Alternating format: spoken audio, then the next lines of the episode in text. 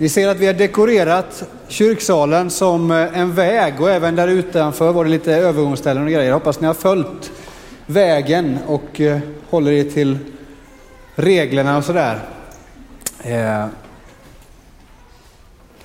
GPS är dagens lilla tema och vi har fått en eh, tydlig beskrivning av hur man använder en GPS här. Det är fantastiskt. Kommer ni ihåg när man hade en kartbok i papper? Jag menar, vilka använder fortfarande papperskartbok? Ja, men det är ett gäng som gör det. Oj, jättemånga. Då, ska jag, då får jag skriva om lite. Eh. Nej då, men håll med om att det som är svårt när man har en, en papperskarta, det är ju att man måste veta var man befinner sig någonstans. Annars är ju kartan värdelös. Jag hade lite problem med det när jag gick i skolan och det var dags för orientering. Jag har aldrig varit särskilt bra på att läsa karta och få ihop det här med karta och kompass, men jag var ganska bra på att springa. Så jag såg till att eh, hitta en kompis som var jättebra på att läsa kartan. Sen fick han eller hon peka och så sprang jag som en hare där i skogen liksom och stämplade. Det var liksom en, en bästa lösningen tyckte jag. Papperskartor har ett problem och det har att göra med att vi behöver själva veta var vi befinner oss någonstans på kartan för att den ska kunna ge oss någon vägledning. En GPS däremot, det är ju en förkortning för Global Positioning System. Och det smarta med den är ju att det är den som talar om för mig var jag är någonstans. Jag behöver inte ha en aning om var jag befinner mig för att faktiskt hitta den rätta vägen mot det målet som jag vill gå till eller köra till. Det är ju superbra, det är hur bra som helst. Och även om jag tar fel väg någonstans så får man ju en, en ny rutt liksom. Hela tiden kan jag ta mig till det mål som jag vill. Spelar ingen roll hur fel jag kör. GPSen visar alltid åt vilket håll jag ska. Vägen kan bli mycket krångligare, mycket kurvigare. Ibland kanske man tvingas ta vägen över ett fält. Men målet, det vet man alltid när man har en GPS och det finns, man får ofta, man får ju vägen dit. Även om den kan gå genom otymplig terräng och otymplig mark. Under konfåret så har vi använt en bok som också handlar om det här med resor. Den heter Vägens folk, en resa genom kristen tro. Och man har kallat det här materialet just för Vägens folk. Därför att de första kristna, de kallades det som följer vägen. Jesus hade nämligen sagt att jag är vägen, sanningen och livet. Följ mig. Och det gjorde många människor. Och när de gjorde det så blev de kallade för vägens folk. Det är det där gänget, alla de där människorna som följer han som kallar sig för vägen. Vägens folk. De här människorna som fanns kring Jesus, de vandrade ju rent fysiskt med honom. De var på väg mellan olika platser. Men när vi läser Bibeln så förstår vi också att Tillsammans med Jesus så gjorde de också en inre resa. Deras liv blev förvandlade, förändrade när de mötte Jesus. Och det här nya livet med Jesus fick dem att se på världen på ett nytt sätt. Att se på människor runt omkring dem på ett helt annat sätt än vad de hade gjort tidigare. Genom att hänga med Jesus och följa honom så fick de Guds perspektiv på sin omgivning, på världen, på människor runt omkring. Vägens folk. Det är nästan så att vi alla i dagens moderna samhälle skulle kunna passa under den beskrivningen. Inte så att alla har lärt känna Jesus och vill följa honom, så är det ju inte. Men vi är ju lite grann på resa hela tiden. Vi är på väg hit och dit, fram och tillbaka. Vi ska till stan, vi ska hem, vi ska resa utomlands, vi ska resa, resa inomlands, vi ska till släktingar, vi ska till vänner, vi ska till träningen, vi ska till yogan. Vi är hela tiden på väg. Vi reser, kort eller långt, men väldigt sällan så står vi still. Vi är en slags vägens folk lite allmänt idag. Men även om man reser mycket rent fysiskt som vi gör så tror jag också att vi alla gör en inre resa. Parallellt med det här fysiska flängandet. Och det tror jag har en resa som, har, eh, som handlar om att vi vill ha en mening och en betydelse med våra liv. Det är inte alltid vi, vi stannar upp och reflekterar över meningen med livet, målet med mitt liv. Men jag tror att vi då och då, andra oftare än andra, eh, gör den resan inombords också. Vart är jag på väg? Vad är meningen med mitt liv? Vad betyder mitt liv för någonting?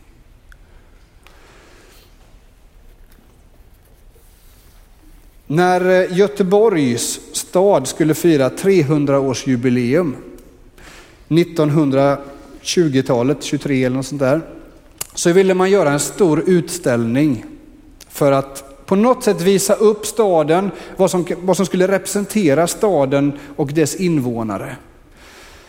Det här var mitt under den ekonomiska depressionen, det var liksom deppigt i hela Sverige, men trots det så ville man visa på framgång och lyx. Och det är i det här sam sammanhanget som eh, Liseberg växer fram, Botaniska trädgården, Svenska mässan. Även eh, kommunikationer, spårvagnen och hamnen byggs ut. Man, man slår på rejält. Vi vill visa, mitt i det här deppiga Sverige så vill vi ändå visa Göteborg, det är en, en stad på frammarsch.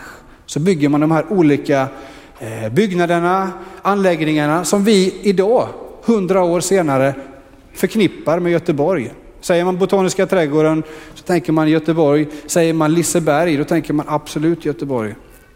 Säger man spårvagnar så tänker man inte nödvändigtvis på Norrköping utan just på Göteborg. Saker som associeras med, med staden.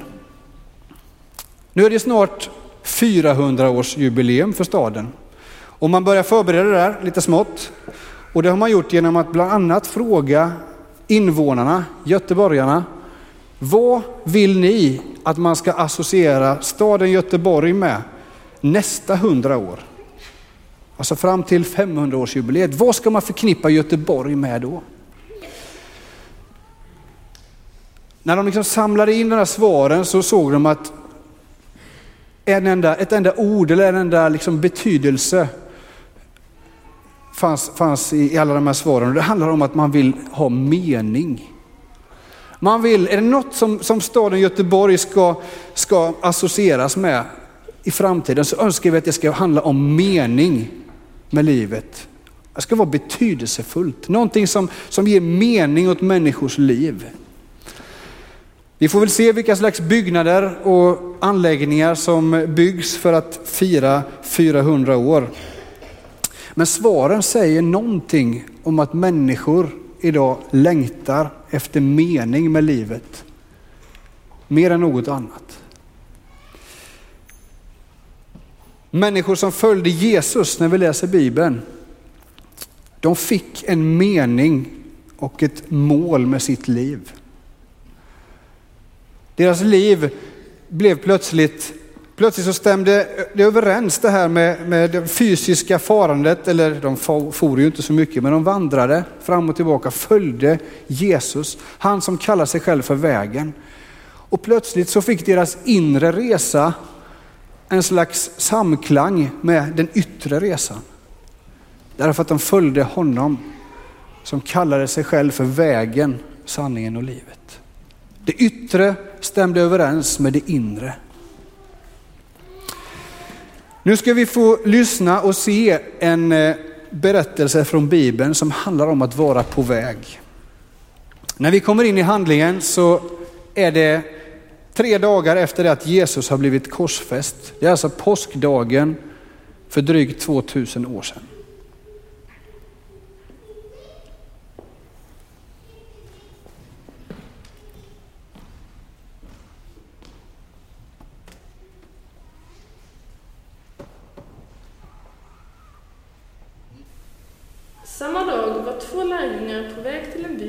Som ligger en mil från Jerusalem och som heter Emmaus. De talade med varandra om allt det som hade hänt. Medan de gick där och samtalade och diskuterade kom Jesus själv och slog följe med dem. Men deras ögon var förblindade och de kände inte igen honom. Han frågade Vad är det ni går här och talar med varandra om?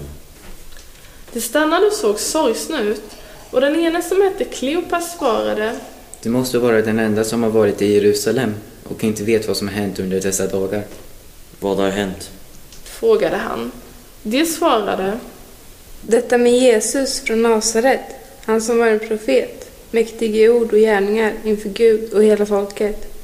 Han blev utlämnad av våra överstepräster och rådsherrar och de fick honom dömd till döden och korsfäst.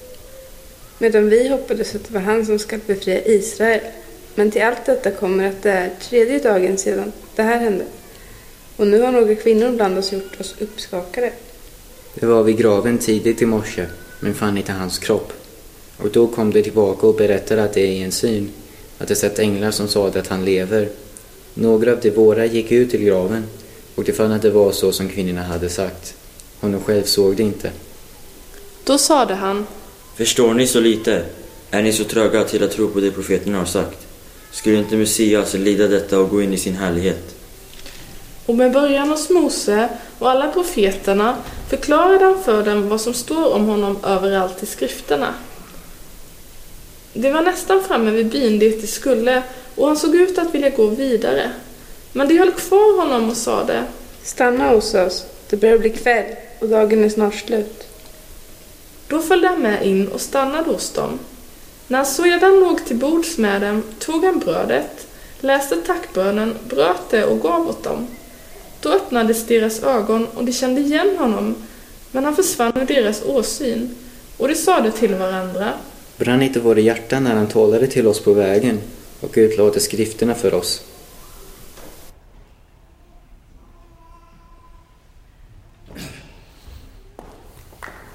Ja, bra, applåd på det.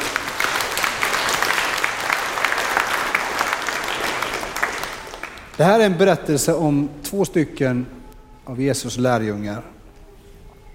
Deras stora förebild och lärare har precis på ett brutalt sätt dödats. Och deras vänner har skingrats av rädsla för att själva bli fångna utav romarna. Deras riktning och mening med livet har på en gång tagits ifrån dem. Och förvirrade och ledsna så lämnar de den platsen och staden där allting hade hänt. Förvirrade, fundersamma, tvivlande på om det som Jesus hade sagt och gjort under flera år, om det bara var bluff och båg. Men så mitt i deras tvivel, mitt i deras liv, så som det ser ut där och då, så möter han upp dem och slår följe med dem. Och efter det här mötet med Jesus så säger de att deras hjärtan brann när han talade till dem, när han undervisade dem. Deras hjärtan brann. Någonting händer med dem när de får möta den uppståndne Jesus. Och från den stunden så blir de återigen, för de hade ju följt Jesus innan han dog och uppstod. Men då blir de återigen följare till Jesus och han får vara deras GPS genom livet. Och han tar dem från den platsen, den situationen där de är, tar han dem med på en ny resa med ett tydligt mål, en tydlig inriktning på den resan. Vägens folk är alltid på väg. Men nu går det ju inte längre att, att ducka för den här frågan som automatiskt dyker upp när man pratar om Jesus. Den som Christian Lok ställer på fredagskvällarna. Vart är vi på väg då? Vad är liksom svaret på frågan? Jag vet inte om du har ställt dig själv den här frågan.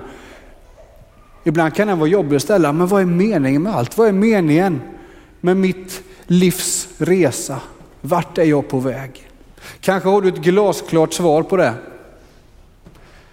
Kanske får du ta en extra funderare. Jesus säger så här. Att målet och meningen med livet, det är det som han kallar för Guds rike. Guds rike, det är en vision om fred, frid, frihet och rättvisa. Guds rike, det är där jag kan vara mig själv. Det är en fest där alla är inbjudna. Och livets resa handlar om att faktiskt börja den här festen, börja bygga på Guds rike i våran vardag, i det liv som vi lever här och nu. Visst har du, precis som jag, någon gång drömt om och tänkt att tänk om det fanns en värld utan smärta, utan sorg, utan elände. Tänk om det var så att döden inte längre skiljer människor åt. Tänk om det fanns en, en plats, ett tillfälle då det verkligen var rättvist. Då det verkligen var äkta kärlek överallt. Det är ju det här som många filmer och böcker handlar om. Nästan alla filmer och böcker handlar om hur det goda kan besegra det onda, hur rättvisa kan få skipas, hur det kan bli så där bra som vi alla drömmer om. Hur livet kan få vara så som det en gång var tänkt. Det är Guds rike. Det är Guds rike som du tänker på när du tänker de här tankarna och drömmer om de här, eh, drömmer den här visionen. Och det är det som är målet med livets resa enligt Bibeln och Jesus. Och för att hitta det här riket så behöver du inte vara bra på att läsa livets karta. Du behöver inte ens veta var du är någonstans. Jesus han fungerar precis som en GPS. Han möter dig där du är, precis sådan som du är. Du behöver inte förändra dig för att kunna möta Jesus. Förmodligen kommer du att förändras på ett eller annat sätt när du möter honom. Men det är en annan predikan. Jesus möter oss där vi är, inte där vi tycker att vi borde vara eller där vi, där vi önskar att vi var. Utan precis som en GPS så kommer Jesus, möter oss och ger oss en riktning mot målet som faktiskt är Guds rike. Det enda vi behöver göra, för någonting behöver vi göra, det är att faktiskt säga ja Jesus, jag vill att du ska vara min GPS. Jag vill att du ska visa mig hur livet ska levas. Det är, det är vad jag vill. Och då kommer han göra det. Det är precis det här som händer med vandrarna på väg mot Emmaus. De är förblindade av livets, om, livets omständigheter och sorg. Men mitt där de är, de behöver inte ta sig tillbaka till Jerusalem eller ta sig till en annan plats, utan mitt där de är, där möter Jesus dem. Och de får en ny riktning för sina liv. Och från att ha varit på väg bort från saker, fly bort ifrån elände, så får de istället styra mot något annat som är fullt av, av frihet, glädje, frid, rättvisa. Om jag skulle få tipsa Göteborg om vad man ska bygga för att staden ska få vittna om mening under nästa århundrade så skulle jag önska att man tog bort Poseidon-statyn uppe vid Avenyn och att man reste ett stort kors istället. För jag tror att Jesus är den som ger oss mening med livet, en riktning i livet och som gör att vi vågar hoppas på en bättre värld än den som vi ser runt omkring oss. Varenda en av oss gör en resa genom livet och man kan absolut gå vilse, man kan gå fel. Jag gör det, jag vet många andra som gör det. Men min GPS visar hela tiden på målet och jag får hela tiden en ny väg att gå på om jag går bort ifrån honom. Jag får hela tiden en ny möjlighet. Det är grejen med Jesus. Det finns alltid tid att börja gå, följa honom från där man är. Och jag vill uppmana dig och inbjuda dig att bjuda in Jesus den här förmiddagen, i eftermiddag eller där du är.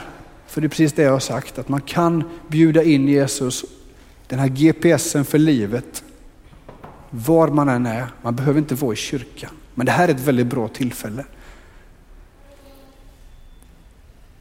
När man gör det så blir man en del av det riktiga vägens folk. Alltså vägens folk som är på väg mot ett mål fullt av mening, en fantastisk framtid. Ett folk som vet vad de längtar efter.